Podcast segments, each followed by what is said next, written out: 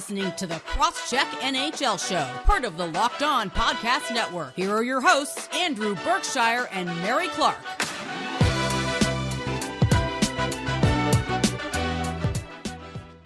Welcome to the Crosscheck NHL Show. I am Andrew Berkshire from SDPN's Game Over shows, and I'm here with my lovely podcast co-host, Mary Clarke from For the Win. Follow us on Twitter at Andrew Berkshire and at Mary C. Clark, and follow the show at Crosscheck NHL. We have a good show for you tonight, or I guess today. Depends on when you're listening, really. It goes live Tuesday mornings.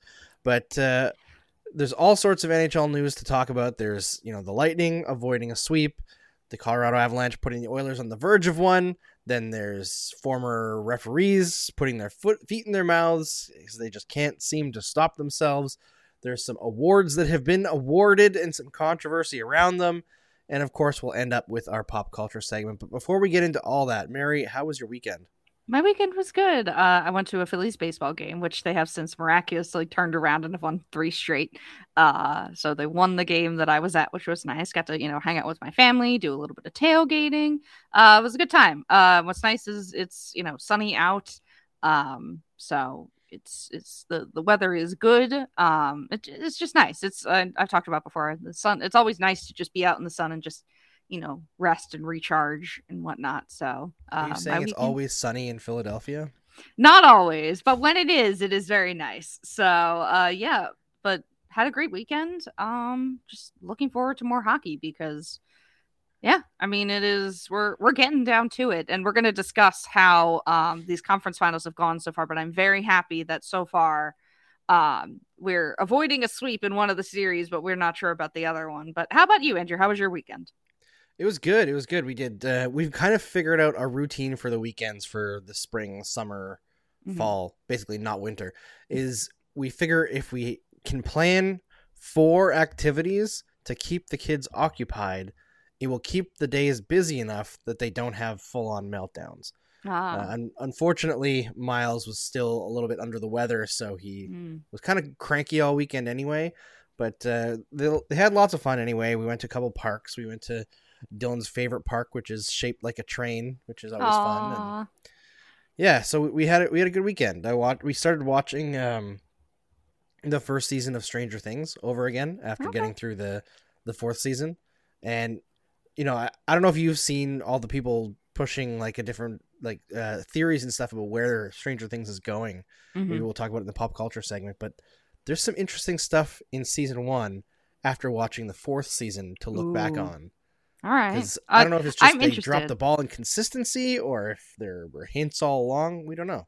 I'm I'm intrigued because I mean I watched season one when it came out like everyone else, and I I haven't revisited it it. So yeah, I I, I would love to hear about that because you know it's it's fun. Theorizing is is is it's a lot of fun, especially for like TV shows and whatnot, and just it's great. So hundred percent. All right, uh, let's get into our hockey talk because it's always fun. Uh, the Lightning and the Rangers. It hasn't been the series that most of us predicted. The Lightning have looked kind of under underwhelming so far. But at the same time, if you look at the advanced metrics, the Rangers are doing what they've been doing this whole postseason, which is getting absolutely rocked at even strength and in all situations and still winning. Now, big part of that is Igor Shesterkin. Mm-hmm. You know, mm-hmm. they've got some high end shooters on that team as well. But so far, at even strength in this series, the Lightning are shooting at 3.25% and the Rangers are at 12.12.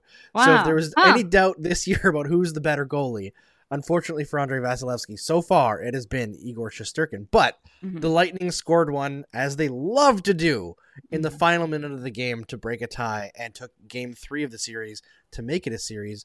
Mary, what's your take on this series so far? Is it is it going to be just the Rangers finish this out in the next two games? Do you think the Lightning are so cagey that they're going to find a way through here, or is Igor Shesterkin just too friggin' good? I think game three was a breakthrough um, because halfway through it looked kind of dire for um, for the Lightning because uh, they uh, they were down two nothing basically halfway through. Then I don't remember who scored, but it was like a couple minutes later they were able to score and cut the lead. I'm like, all right, this is like like feels like the Lightning were waking up, and then they tie the game like a minute or so into the third period, and then they have that big goal um, like within the last minute uh, by Ondrej Palat with an incredible pass from Nikita Kucherov. That was like, if you didn't see the goal, you should because it was a really great play all around. Just like it's always the Lightning and these last minute goals that you know. Seriously, that, yeah, I know it's it is absolutely wild. They did it against the Panthers, obviously. That you know really put a put a nail in that coffin for the for Florida. Um, but this just to me, this feels like a turning point. Like this is like the, the lightning aren't going to you know lie down and like you know get rolled over basically uh we thought they were going to be tired. We thought they were going to not have as much steam overall because of how much hockey they've played. And they've kind of looked it in this series. I mean they're a bit ragged too. They've had injuries and stuff like that which affects every playoff team. But like for the longest time the lightning have looked like in, unstoppable in the in the playoffs. Uh but this finally feels like that they've you know are a, a little bit more mortal than they normally are. But um, game three for me felt like it, it, could be a turning point. I mean, we'll see how game four goes because it is in Tampa. Um, and that, you know, uh, home ice advantage does matter. You have, you know, the crowd backing you, you have, you know, the line changes and whatnot and stuff. So I think that it could be a turning point, but I also wouldn't be surprised if Igor Shesterkin shuts the door on them in Game Four because you know we've seen what he can do. He's an, he's been an incredible goalie,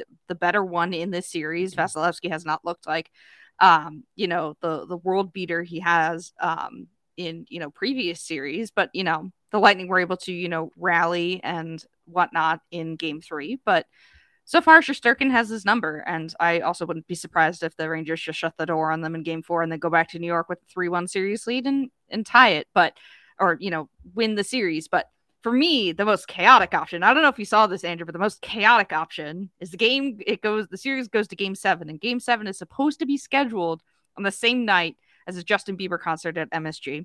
So I don't know what they would do. So yeah, so I'm rooting for the most chaotic option here is that it goes seven games, and I don't either. It's an unstoppable force meets an immovable object of Justin Bieber versus uh, a hockey game in New York. So who's to say? I saw that tweet going around earlier today, uh, and it's just something to you know watch out for. If you have no real rooting interest in either of these teams, you could just root for the chaos option. Uh, but overall, yeah would it be kind of funny if Leafs fan Justin Bieber, like, say the Lightning get on a huge roll heading into Game Seven, Game Seven at home, and Leafs fan Justin Bieber gets to exact his vengeance by forcing them to reschedule the game, and the Lightning get knocked off of their roll, and the Rangers come in and win Game Seven? I feel yeah. like that's a storyline that many people on social media would grasp onto, and it would make uh, Justin Bieber the most successful Leaf in the postseason in 18 years. I know, I know, right? Uh, there, there is that element too of Justin Bieber's, uh, you know, chosen team of the Maple Leafs, uh, and their, you know, history with the Lightning this, uh, this postseason. Uh, it's, it's fascinating. I have no idea it, because it's weird because there's a game like there's a day off between like I think the last game of the Colorado series, if it goes game seven, which we'll talk about. Um, and there's a day off between game seven. So there's like there's it's weird that there's like there's usually one game a day, but it's weird that there is a, a break between the last possible game of the Western Conference final and then the last possible game of the Eastern Conference final. I don't know if it is scheduling, if there's another thing happening at MSG that day or whatever, but it just seems to be a weird little scheduling goof. Um, but yeah, I mean, for me, going back to your original question, game three is pivotal. Uh, the Lightning were able to battle back in the way that we uh, they, they showed resiliency in um, the way we've seen before from this team. Um, and to me, that showcases that they're not out of this fight yet. Um, but we'll see if that momentum carries into the to the fourth game of the series. But I could, you know, if I had to predict, I think we're going back to New York tied two two. But you know, one another good game for me, Igor Shesterkin could turn that all on its head again. Yes, and of course, by the time you listen to this, I think oh no, you no, it'll know, be the Western Conference be, final. Yeah, we'll know whether or not the the other series is over. So that's mm-hmm. that's fun in and of itself. But for this one, I'm still on the I I tweeted it this morning. Uh, it's like the Jesse Pinkman meme, right? Like I, I can't keep getting away, with, away with it. Yeah. Like I understand Shesterkin is good. I do. And I respect that goaltenders have a huge amount of influence over games in short sample sizes. At the same time, let's go over each series the share of high danger scoring chances because I've seen a, a, few people being like, "Well, the Rangers just get better scoring chances than opposing teams," which granted, they get better maybe than average, but they're like a middle of the pack shooting team in the regular season and also middle of the pack shooting team in the playoffs. So let's go over their actual number or share of high danger scoring chances in each series versus the Penguins 33.7%. percent Mm-hmm. That's really bad. Abysmal. mm-hmm. Against the Hurricanes 38%. Also, Also- very bad. Very, very bad. Against the Lightning 39%. Well, I think it is increasing at least. It's moderately increased each series. you know, maybe by the time if they get to the Stanley Cup final, it'll break 40. Maybe. I mean, uh, th- that's the other thing though is they've got another game in Tampa, so usually the home team does a little bit better. We'll see, but uh, it. I I don't I don't believe in the Rangers. I'm sorry. they have a good core. I I like their young players once they grow into their potential. It was nice to see Kaapo Kakko get something going Mhm. in the, I think it was game two. After he's just been like, I forgot he existed for a portion of this season. Like he's just been such an underwhelming player. But uh, overall, I just can't see how the Lightning can mess this up. Vasilevskiy needs to be better though. Like he, Yeah, just has to be I think better. that's I think that's the key. If Shesterkin continues to outduel Vasilevskiy, I think that is that is the you know basically the Rangers' win condition as it Yeah, were. I, I feel like he doesn't have like Vasilevskiy doesn't have to be better than Shesterkin. He just has to be like almost as good, Mhm. right? Just get within spitting distance, and the Lightning should outscore the Rangers. And I know Brayden Point was announced; he's not playing in Game 4 Mhm. uh, according to Jon Cooper. And the fact that they've said that a day ahead of time makes me think he's unlikely to play in this series at all. yeah, But if he does play, that I also I think would spell doom for for the Rangers. Uh, He's Oh, yeah. such a high impact player. Mhm. It is, yeah. It's it's you know injuries like that on like another playoff team might cripple them basically, but the Lightning are just too good. They're like they're they're. I mean, they've been here before. They know what they're doing, and nothing really seems to rattle them outside of like early on. They kind of looked rattled in this series, um, in a way we don't often see from them. But game three was more like at least the back half of game three was more like what we've seen from them, and I think that you know they're a team that they know how to win um, and they're going to grasp onto that and you know make game four incredibly competitive. Um, so it it's nice to see some life out of them because the first two games were like oh oh wow. Are the rangers really going to do this? And then it kind of looked that way for part of game three but you know the lightning were able to come out and you know storm back and take the take the lead in a dramatic fashion as they always do. Um so yeah, I, I I'm really looking forward to the rest of the series, especially because it's not going to be a sweep. I was very terrified that we would get both conference finals um as a sweep because that would suck. Uh, because it has seemed like the um the enjoyment or you know the excitement factor of the conf or the series have gone down each round. Uh, and I'm glad at least one of the series uh will not be a sweep. It could be a, gen- a gentleman's sweep. We don't know. Uh, but it is a little bit more excitement um because out in the west it is uh it's not looking so hot for one of those teams uh but This is true. And by the time you listen to this, you will know the results. But Yeah. let's get into the Western Conference final because that's going to be an exciting one. I I know that uh, they're on the verge of you know ending that series early, but uh, before we tell you about that series, let's tell you about Built Bar. Make make sure that when you're needing some energy that you check out Built Bar. Don't you love chewy chocolatey brownie? What about a caramel brownie with caramel swirled on top? So good. What if I told you that you can have all that chewy chocolatey deliciousness plus 17 grams of protein? You're in luck because caramel brownie bars are available at built.com right now, and you gotta act fast because they're a fan favorite. Forget about dessert. These are better than dessert. Plus, the macros are unreal 130 calories, 17 grams of protein, only 4 grams of sugar. I would replace a regular brownie with Built's caramel brownie bar in a heartbeat.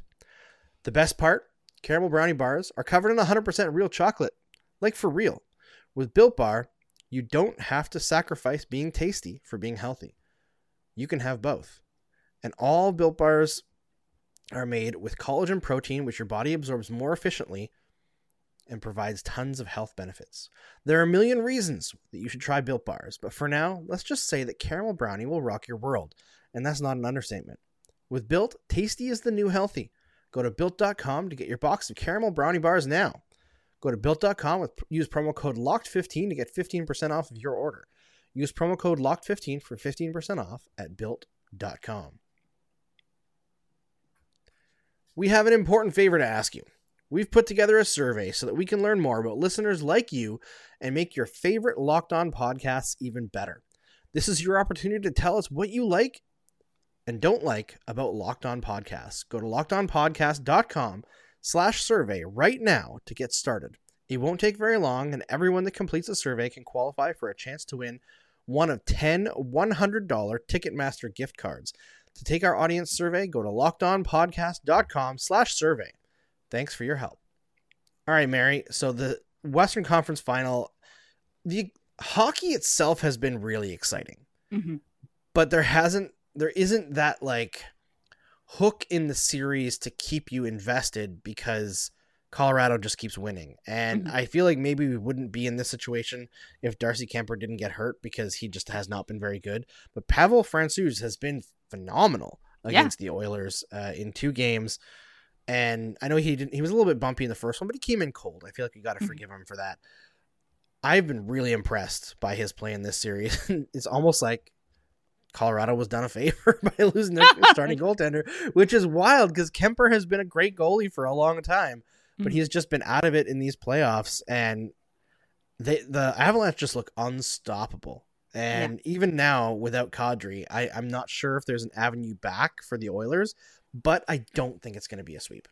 Mm, yeah, I mean, well, yeah, what a series this has been in terms of just like you were right in the excitement level, at least in terms of like the the play, like because Colorado is just so good, it, the hockey's not going to be bad, uh, and especially because you know you've got Connor McDavid and stuff on the other side, even though they haven't had as much of an impact outside of Game One of this series, but like, yeah, this has just been in terms of just like the excitement factor overall on the ice. Fun but uh it is uh less exciting when you're like well it's three nothing and uh by the time you hear this this could be a sweep. Um so that you know it is it's it's a shame. Uh i wish it was a little bit more competitive but yeah it the what what I keep coming back to is the the Kadri injury. I mean, we're going to talk about it, uh, but it's a big shame uh, that he's very likely out for the rest of the series because um, what an incredible story he has had in these playoffs. Um, also, he's just a fun player and has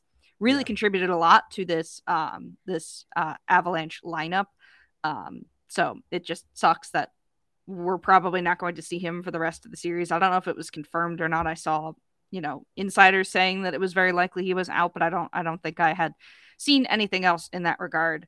Um but yeah it is just i i guess i'm not surprised though with the way this series has gone because the avalanche overall this this postseason have looked like the best team um just in terms of like they seem to skate with such a ferocity. They are they're, they're overwhelming and it is like even yes even if um uh, darcy kuemper was not playing up to the level we have seen him play before the avalanche were able to overcome it.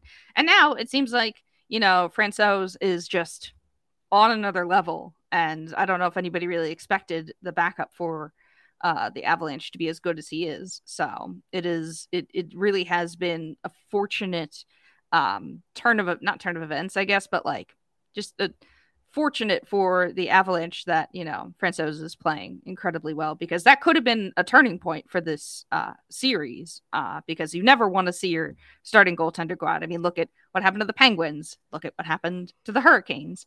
Um, you we've seen what, happened happens. to the Avalanche last year. Yeah, exactly. And the Avalanche have had this happen to them too. I mean, it happened in you know a previous round, uh, but it has I think happened to them. happen to them the last two years. I think so. They've had an incredible like just terrible injury luck overall. Uh and it's not like making excuses for them because they the teams like their teams were talented enough they should that they should have made it um you know further than they did, but they also have been ravaged with incredible like just awful injury luck, uh, which sucks because uh they're a fun team, but it is uh, yeah, I mean, to me, the Avalanche are the best team in these playoffs right now, and I don't think there's a question. Even if the Lightning are the back-to-back Stanley Cup champions, is just they're just firing on all cylinders right now, and it is fun to watch.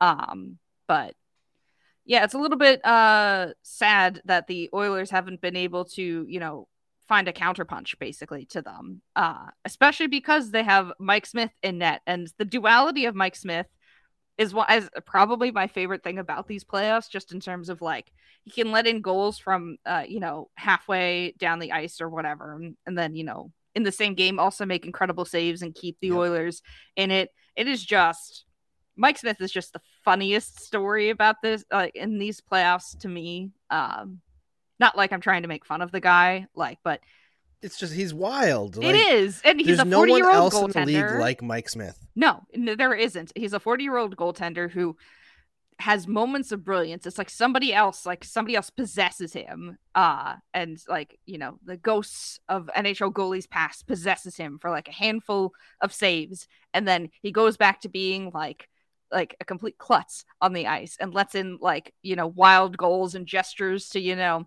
a defender or whatever. And is just like the, the duality of this man is something else to behold. And you know it is it's it's very funny overall in just terms of what he's done in these playoffs because yeah it's something else.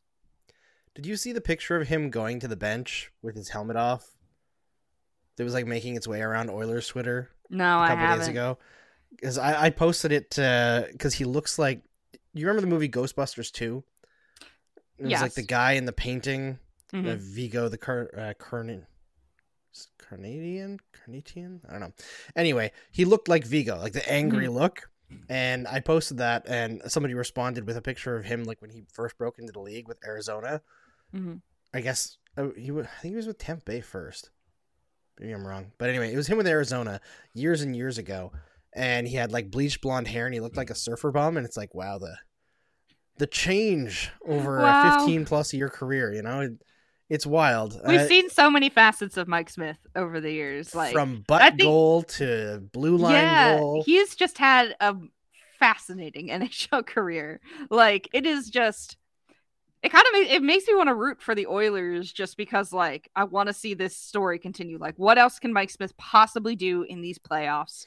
Um, that we haven't seen before because he just he just seems to get into the weirdest situations possible. And it is the most chaotic option all the time. It is it is really funny but i don't i i don't know if we're gonna see a sweep or not. I i think colorado is just too good and considering how uh disappointing uh like like the excitement of the series overall have been compared to the first round i I might predict a sweep here, but man, the, the Oilers have a long road back, and I don't think they're going to do it. It's very possible that they, you know, avoid the sweep, but it's not going to be for long. They're they're just being outclassed here.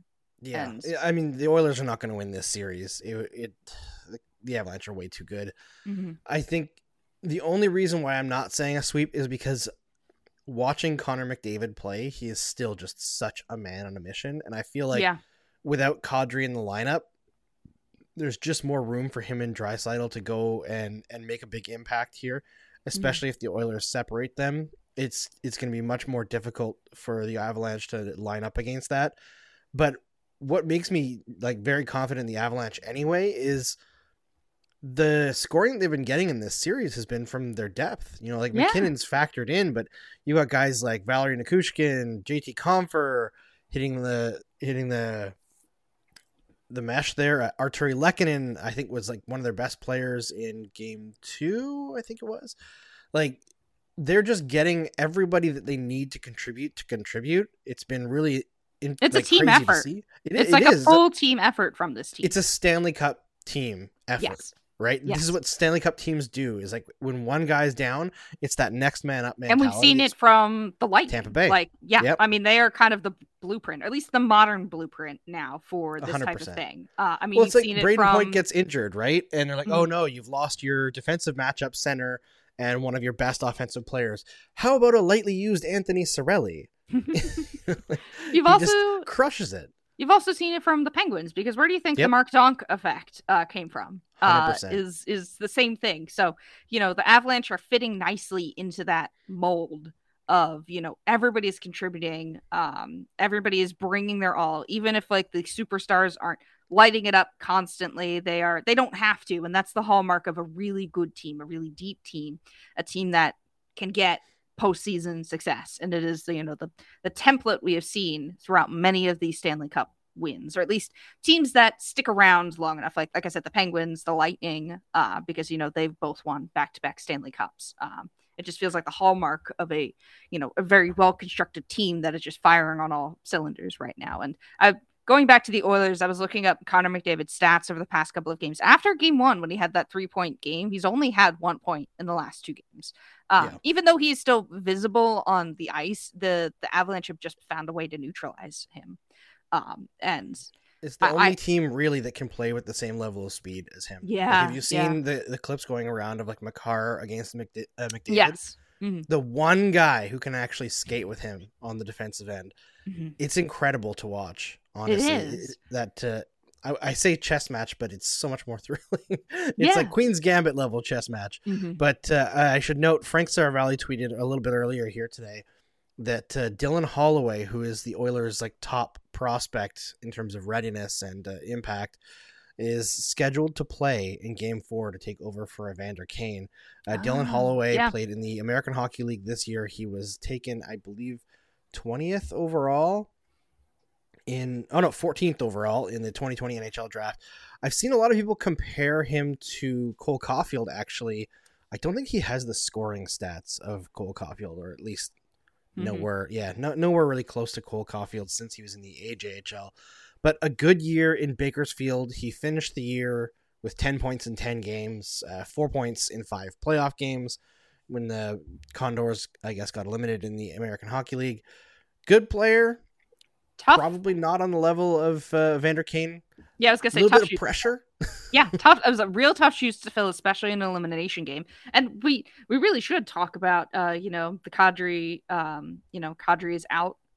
Well, I mean, we mentioned it, but like you know, Evander Kane with that you know boarding hit on Kadri, uh, very dangerous play. I mean, for those plays aren't as like egregious in terms of just like their their the, the level of violence, I guess um like as like a head hit but it was still an incredibly dangerous play. Uh, kane got suspended for one game. That's why um that he's stepping in for him. Um and uh tim peel had uh some takes andrew uh and they weren't very good. Uh and um i believe he tweeted just one word. He said karma after yes. you know kadri was injured and was taken out of the game. And then that tweet was deleted but screenshots everybody they live forever um, so this has just been there's there's always drama related or around Nazem Kadri, and a lot of it, um, you know, is with his reputation and also you know the racism factor in it. But who boy, it's not a good look for Tim Peel who just keeps putting his foot in his mouth, Andrew. Yeah, it's it's a tough one. Um, like I've talked to Tim a few times. I've had him on my show. I DM'd him when Kadri hurt uh, Jordan Binnington about that whole situation because yeah, you mentioned that it. one as well. He was very like anti Kadri in his stance. I think like I don't want to say anything. I don't. I want to be careful, but Tim definitely lives in St. Louis, oh. so there's a little bit of bias there. I think mm. towards the Blues, but uh, I I don't understand this kind of behavior from a former NHL referee because even if you're not working for the league still, I think you want to maintain a level of not even impartiality but professionalism mm-hmm. that makes it look like your career wasn't tarnished by things like an emotional decision like you know not calling a penalty on a guy that you don't like. Mm-hmm. that hurts i think. It hurts peel's legacy. It is not great. Also like right after that he deleted it and started like promoting his referee camp I was like, maybe not the best time. Yeah. you know, and it, between him and Dave Jackson, both of them, it's like 80% of the time that they open their mouths, I'm like, mm, this is why I don't like refs. Mm-hmm. It just doesn't like, look good. Neither of you are giving me a good reason to like support officials. Yeah, it doesn't, it just doesn't look good. Like Tim Peel was uh, refereeing NHL games, um, what, like 14 months ago, 15, something like that. Like it wasn't very long ago that he was in the league and his opinions uh probably have not changed from you know when he last refereed an NHL game to now I would Yeah. assume. Um so it only it it kind of shows you you know what you know if Tim Peel is thinking this way how many other referees are thinking this way but they don't they don't say it. Obviously the referees are not a hive mind like they, they don't all have the same opinions. They are you know different people after all. But like you know it is it it just makes you think about like you know what what uh you know NHL referees are like what they're prioritizing basically Yeah, in terms of you know how they call games. the illusion of like emotionless impartiality is like busted. Yeah. Like, th- that's the big thing is I think everybody if they think about it too like enough realizes that referees are human and they're going to react in human ways. But it definitely seems like there's not much effort. Mhm. Cuz it's one thing to think those things and it's another thing to be like I'm going to blast this out to the world on Twitter. Yeah. Like listen, we all have moments of weakness uh, all of us who are extremely online, right? yep. Uh, if you are online, you know. that we probably shouldn't have said out out loud online, right? And not even necessarily controversial things, but just things you didn't need to voice your opinion on it. Yeah. You know, we all have things like that that we delete or or regret, Mhm.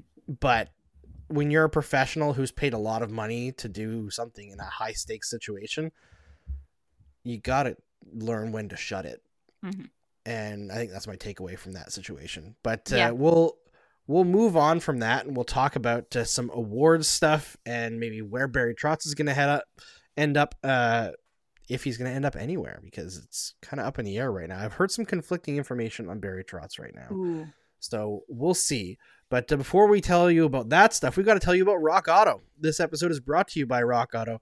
With the ever increasing numbers of makes and models, it's now impossible for your local chain auto parts store to stock all the parts that you need. Why endure often pointless or seemingly intimidating questioning and wait while the person behind the counter orders the parts on their computer, choosing only the brand their warehouse happens to carry?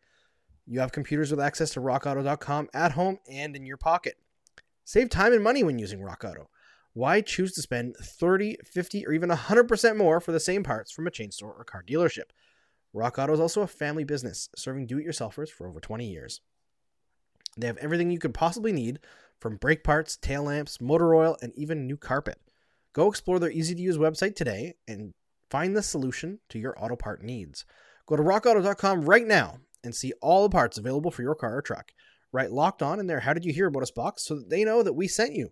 Amazing selection, reliably low prices, all the parts that your car will ever need. RockAuto.com. All right, so Mary, there have been four semi-major awards that have been handed out so far. Uh, no Norris, no Vezina, no Hart.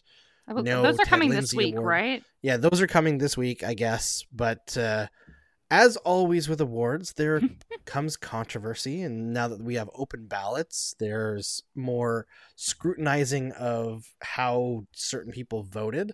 Obviously, there's a controversy right now in Montreal because Carey Price won the Masterton Award, which uh, is rewarded for like perseverance and dedication to the sport of hockey, which I guess gets turned into, you know, uh, who persevered the worst things. And I Mhm. hate this award.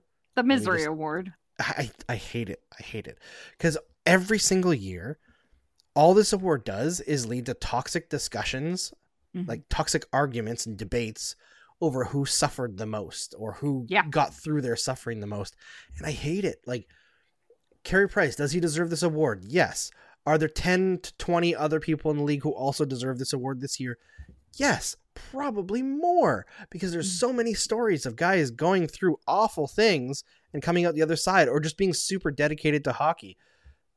It, like there's a reason why when you go through this, I believe 23 different players got a first place vote Mhm. from the 183 or something uh, total votes from the PWA or PHWA Professional Hockey Writers Association. I I hate this competition. Like, oh well, this guy got over addiction. Well, this guy's brother died, and this guy broke his leg in seven places and missed a whole year and came back. Like, these aren't things that we should be comparing as like a Mhm. sport.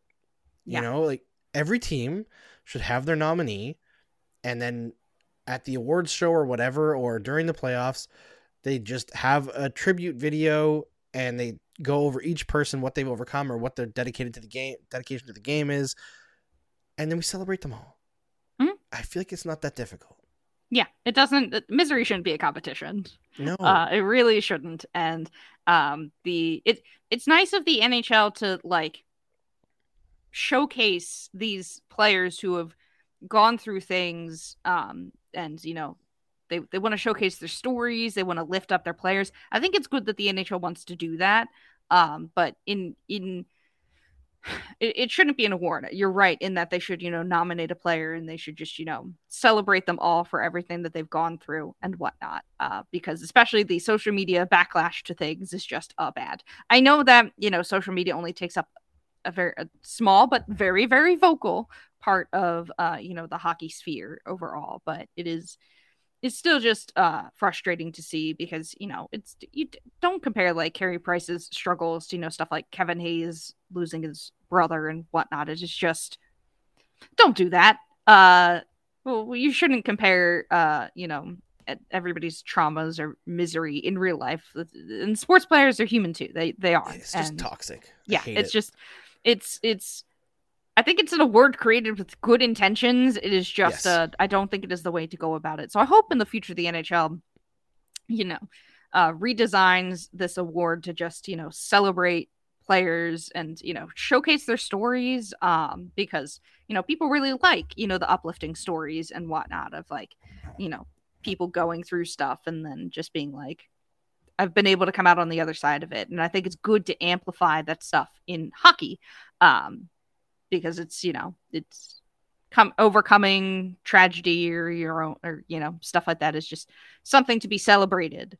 Um, but it doesn't need to be a competition. It can just be a cool, feel good story where we can just be like, like, you know, congratulate these people on getting through things because, you know, it's the nice thing to do.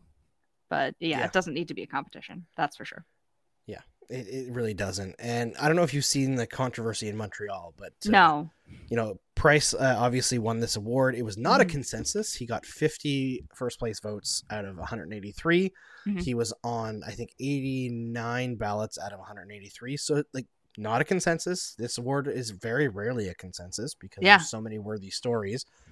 But only two people in Montreal media had voted for Price. Eric Hmm. Engels voted him first. Arpan Basu uh, voted him third, and the francophone media essentially ignored him. Uh, so that was like the big thing in Montreal. Like, Ah. oh, all these guys hate Price, but like the point is that they're not navel gazing. They're looking around the league, and they're different people's stories speak differently Mhm. to different people, right? Like some people look at the award and they they focus on things like the dedication to the sport, right? So they voted for Zdeno Chara, who played Hmm. third pairing minutes this year as a what 44 year old. That's impressive, you know. Uh, Jaromir Jagr won it when he was 44 for leading the Panthers in points. Obviously, he's a little bit better than Chara is now but uh, you look at how this award has been going on, and I've seen that some people the, the arguments like, oh well, they're ignoring things close to home. Well, like their job isn't just to look at the Montreal Canadiens with this award, and you you have to read all of the things that people were battling through or or have gone through in their careers to get to this point to be nominated. Like Kyle Pozo, right? This is the first time he's been healthy since what 2018. yeah. That's And he pre-pan- that's year. pre-pandemic, baby. That is like exactly. is that's like That's another a whole world other away. world. Yeah, that's a whole other world away. Yeah, so it, it's there's lots of great stories to to look at, and I saw like I don't want to you know name names per se, but I've seen some people saying like not voting for Price is like ignoring substance abuse, which is a very big issue in the NHL and uh, modern day. Like the opioid epidemic is epidemic is huge, right? But uh, you look at the last few uh, winners of this award, and there's Oskar Lindblom who you know went through cancer treatment. Mhm. Bobby Ryan, uh, addiction. Yeah. Robin Lehner, addiction and mental health issues. Uh, Brian Boyle, cancer again. Craig Anderson, his wife went through cancer. Mhm. Like there's, it's basically been cancer or addiction for the last five Yeah. or six years. So again, they did focus on addiction overall, but we can't like I we need to stop litigating this award and what people's choices are because there's there's no wrong choice. Now, Yeah. on the other side, there's the Selke, which Patrice Bergeron won for a record fifth time this year, Mhm. and frankly, probably should have a few more of these in his closet. Uh, I think there's probably a few people who voted on this war- award purely based on reputation because you you have those people around the league. Mhm. But if there's anyone who deserves it, it's, It's Patrice, Bergeron. Yeah, yeah. He's like the the exception to the rule of is. the of the um uh the reputation award and what. yeah, the Like, reputation vote, right? Yeah, yeah. But the craziest thing about Bergeron is this year at 36, he posted the best defensive numbers of his career that's wild. What a what a what a machine. Like just in the highest scoring Ugh. season in like 20 years. Yeah. He's going to be like, we don't know what his future is going to be yet in Boston. He is going to be sorely missed when he leaves. Oh, yeah. He is, If the, he the leaves Bruins Boston, are, they're they're going to be in a different team. 100%. Like, Well, I know it's just one player, but he does so much for them. it is yeah he's incredibly impactful for them but also brad marchand got surgery on both hips Yeah. and charlie mcavoy is out for i believe six months as well so you're the boston bruins are looking down the barrel of starting next season into 2023 with no mcavoy no marchand no bergeron yeah. that's a tough one And especially in the tough division of the Atlantic. Yeah, Yep. that is it is going to be they seem ripe for a fall off, not through any fault of their own. I mean, the this team is, you know, basically their window is closed. And, you know, they had, you know, I know they haven't had more recent success, but you know, they've had they've been, you know, Stanley Cup contenders, they've won Stanley Cups and like, yeah, like they've been around and their window is now closing and you know, if Bergeron comes back, yay. But I still don't know how much like it's just going to be a tough road for them, I think. But what a what a player he's been. Absolutely deserves that award. I saw people were like, you should just rename it to the Bergeron Award instead of the Selke. Uh, so we'll see if Boston gets their wish here, but absolutely 100% well deserved in that regard. And like I said, the exception to the rule of the reputation vote because he, like you said, has deserved it more than he has gotten it. Yes, 100%. And, you know, as opposed to the non earned reputation vote, if you look through the votes on the Selke, a bunch of people voted for Anze Kopitar. He finished, I think, sixth in voting. He Mhm. wasn't the best defensive player on his own team. Oh yeah, Uh, Danault was better, no, yeah, significantly so this season. Like, Yeah. for those who remember, the whole reason of bringing in Danault was to free up Kopitar Mhm. to play more offense, and he did do that this year. Mhm. Uh, Danault took the tough matchups. Danault had better defensive numbers overall, and frankly, and I know it doesn't matter for the award, but Danault was way better in the playoffs. Like, I Oh, yeah. Kopitar got rocked by the McDavid and Draisaitl lines in the playoffs, but uh, Danault was actually quite good. Uh, the Mark Messier award also went to Anze Kopitar. Mhm. I I don't understand this award. That Yeah, just neither Mark do I. Gets to pick. it just seems like a joke yeah. because It's, it's, not, like he's in the room for these teams. Yeah, I don't know. I have. Uh, yeah, it's a weird award. There is just it doesn't it doesn't seem to have any relevance whatsoever. Except it's like Mark Messier is like, here you get to choose a player. Hooray! It's Yeah, a, it's it it almost is seems like such a like weird a- award. Yeah, it almost seems like it's just an effort to like keep Mark Messier around the league, and I'm like, do we really? Do, do we need that? Do we need it? Like, No. he's not that entertaining. Yeah. It's like, what's the point? What's the point of it? It just it doesn't doesn't make any sense. There's no real fun factor to it either because it's only one person picking the award. There's no like debate. There like it's how do you quantify leadership in terms of just like like it's not like you can have debates about the Hart or the Vezina or whatever because you can you know pull numbers and stuff like that and see what you value differently. Now it's just like it's a it's the most hockey award imaginable. It is chosen by one person who is a hockey man of all hockey men basically um to determine heart and grit essentially. Like I get teams having their own kind of versions of that award because I think the Flyers have I don't remember which award it is, but there are, you know, I know that they have an award for either best leader or something to that effect of most heart and leadership. But like, I think it's fine on a team level because it's it's team awards. Who who cares outside of you know your local fans? But like, it is just the most hockey award imaginable, and it doesn't need to be there. it has been legitimately funny twice. Uh, once when he gave it to Daniel Alfredsson in 2013, and Alfredsson promptly like left Ottawa, yeah, yeah. And the other time was in 2016 when Shea Weber had the worst year of his career and was absolutely fucking terrible in the Mhm. playoffs and then was traded in the offseason. Yeah, at least it makes there some funny moments and coincidences, but it It is does. not an NHL award that we need to keep around. Just No, it isn't. it does However, not, uh, not need to be there. I will say one award that is improving in voting is the Jack Adams. Uh, they gave it to Daryl Sutter. Deserved. Yeah. He was the guy. Yeah, he was the guy. Uh, I know Penguins fans always talk about how Mike Sullivan should be a part of these these awards. Uh, Yeah, he barely got any votes, which is crazy. Yeah, I know, which is wild. Uh, and I think they have a legitimate case, but Daryl Sutter was the the correct one. What he did with the Flames, playoffs notwithstanding, because these things never really ac- account for the playoffs at all. Um, the he really was able to, you know, bring a lot to this Flames team and get like bring out the best in his top line and that top line was something else this year. Uh, career years for a lot of those for a lot of players on the team. Markstrom was really good in the regular season. Um, it's a shame that they weren't able to get it together in the playoffs, but it's a regular season award. So what can you do? Not much. Yeah, But, uh. We'll end the hockey talk there. We'll talk about the pop culture segment in a moment, but first I got to tell you about Bet Online. Bet Online is your number one source for all your betting stats and sports info. Find all the latest sports developments, news, and odds, including this year's basketball championship matchup, the NHL Hockey Conference Finals, Major League ba- bas- uh, sorry baseball, and of course all the latest fighting news from MMA, MMA and UFC to boxing. BetOnline is your continued source for all your sport wagering information, including live betting, esports, and more. Head to the website today or use your mobile device to learn more about the trends and action. BetOnline, where the game starts. All right, so Mary, I know it was a it was a busy weekend for me. I I talked about uh, getting into the first season of Stranger Things again, and should we start there? Yes, because the only thing I did, like I said, went to a baseball game. Uh, the weather's been nice outside, so I've been reading.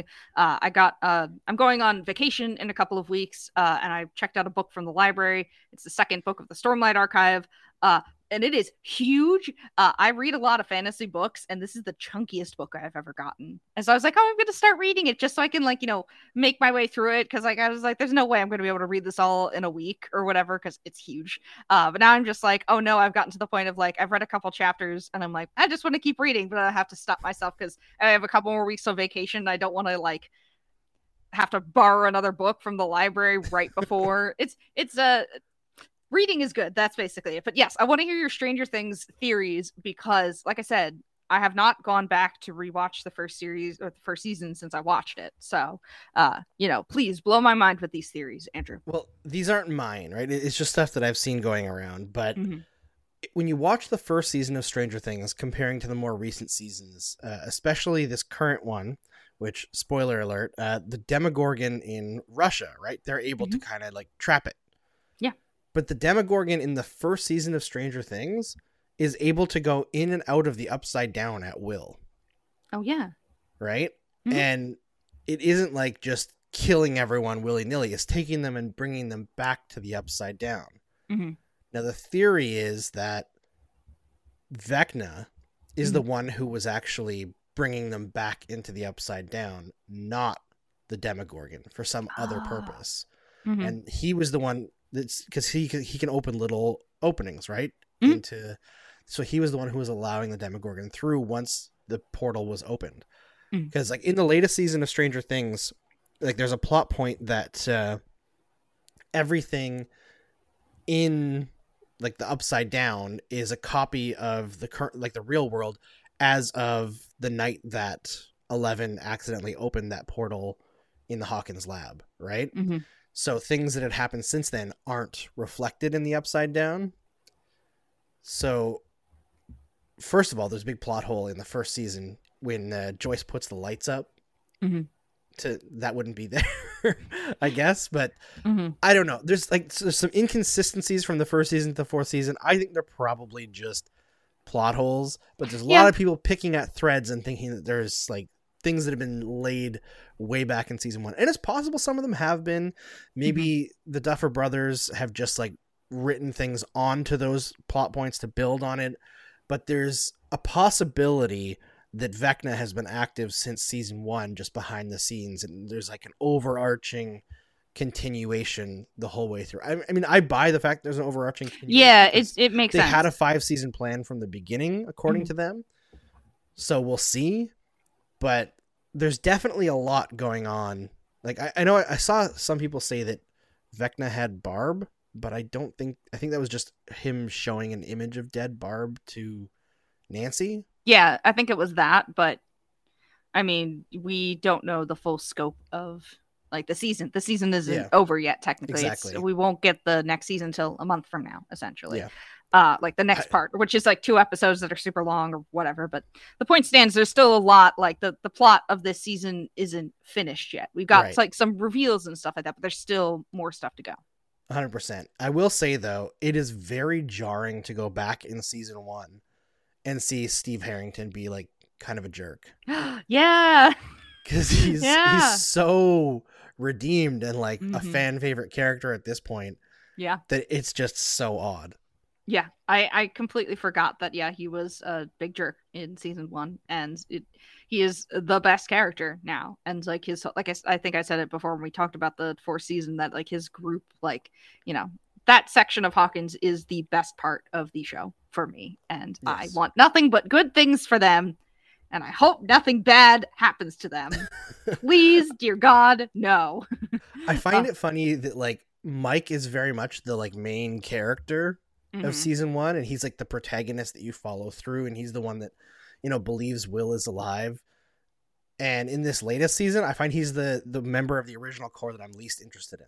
Yeah, and yeah, I mean, I think I think that's the maybe the point. It's Maybe it's because like you, they don't have a lot to do really they're kind of like like all the stuff is happening in hawkins so you know he leaves like hawkins and or you know he leaves when all the action is starting so they have to do something else with him and that crew to make them more. Like i i i'm excited and i hope that the the two episodes that are remaining in the season bring everybody back together. So like all everybody's all in the same place and like you know um like some of the characters have more to do basically because there's not like the action is all centered in hawkins really. There's yeah. you know the stuff with 11 and whatnot but the more interesting stuff is the stuff in hawkins obviously the alaska thing too but It reminds me a little bit of Game of Thrones, where Mhm. you know, like when Danny is in Meereen, and they're like, "How Yeah. are we going to get all these people back into one spot?" And you You hope just that they have the an map. answer. Yeah, that was like a huge thing in game of thrones where like Yep, the, t- the travel time the travel time makes no sense yeah. It Oh. it takes like a full season to go from Winterfell to King's Landing, and then all of a sudden it's half hour. Mm. you just gotta progress. Like, oh, it's so fun. I get the, I get It's the like they criticisms. unlocked in the video game. It's like they unlocked unlock- speed travel, where you like can just like fast hold down the button. Yeah. Yep. Exactly. Uh, but yeah. Uh, what a time, Game of Thrones. yeah. What What what an time. amazing brand that completely destroyed itself in I the span of two years. I know it's it's wild. Part of me is like I want to rewatch it just to see. Like I'd love to like listen to a podcast where it goes back and rewatches it and dissects everything that went wrong with it. There's probably there's definitely like YouTube essays about it. So maybe For that's what. I'll do later today. Like look up like everything that went wrong wrong with Game of Thrones because I'm past the point where I'm mad about it now. Like sure at the time I was like this sucks, but now I'm just like whatever. There's a, a bunch of other media that's you know just as good, if not better, than Game of Thrones. Um, I just want to read the books. Like I, I just want George R. R. Martin to sit down and write the damn books. No The more side is, projects. don't no remember- more maps of Westeros. Don't care. Do it, man. I, I- understand that you have your own freedom and nobody can demand things of you, but also you're kind of pushing it a little bit. It's- The last book came out when I got married. oh, That's God. 11 years ago. Yeah, it's so funny. The the like, there's two ends of the writing spectrum, and as a fantasy uh series uh fan, I know this. You know, you've got your George R. R. Martins on the one you know side of the you know spectrum of like hasn't finished the series, ta has like 11 years between books or whatever, uh, and whatnot. Then you've got like the author of the Stormlight Archive and Mistborn books, Brandon Sanderson, who Yeah. writes New all the time, week. a book every week or whatever, and is like like putting out books at a ridiculous pace. And like the Stormlight Archive, I think is supposed to be ten books, and he's like through four, and they're huge books. And I'm just like the dichotomy of the fantasy series. But as I was saying before, for Game of Thrones, I don't remember what happened. like I don't remember the point at which the books diverge, like the show diverged from the books. That's the worst part about reading fantasy books is that like there's so much that happens and it's so hard to remember sometimes what happens in those books because there is so much. And i should just probably read like a fan wikipedia or whatever when i need to like you know when another book comes out and I, it's been like a year or so since i read it i was like i, I don't want to read the whole book again. It's just like give me the plot summary because i, I remember like the major details but not like the small things or whatever so. They need a previously on.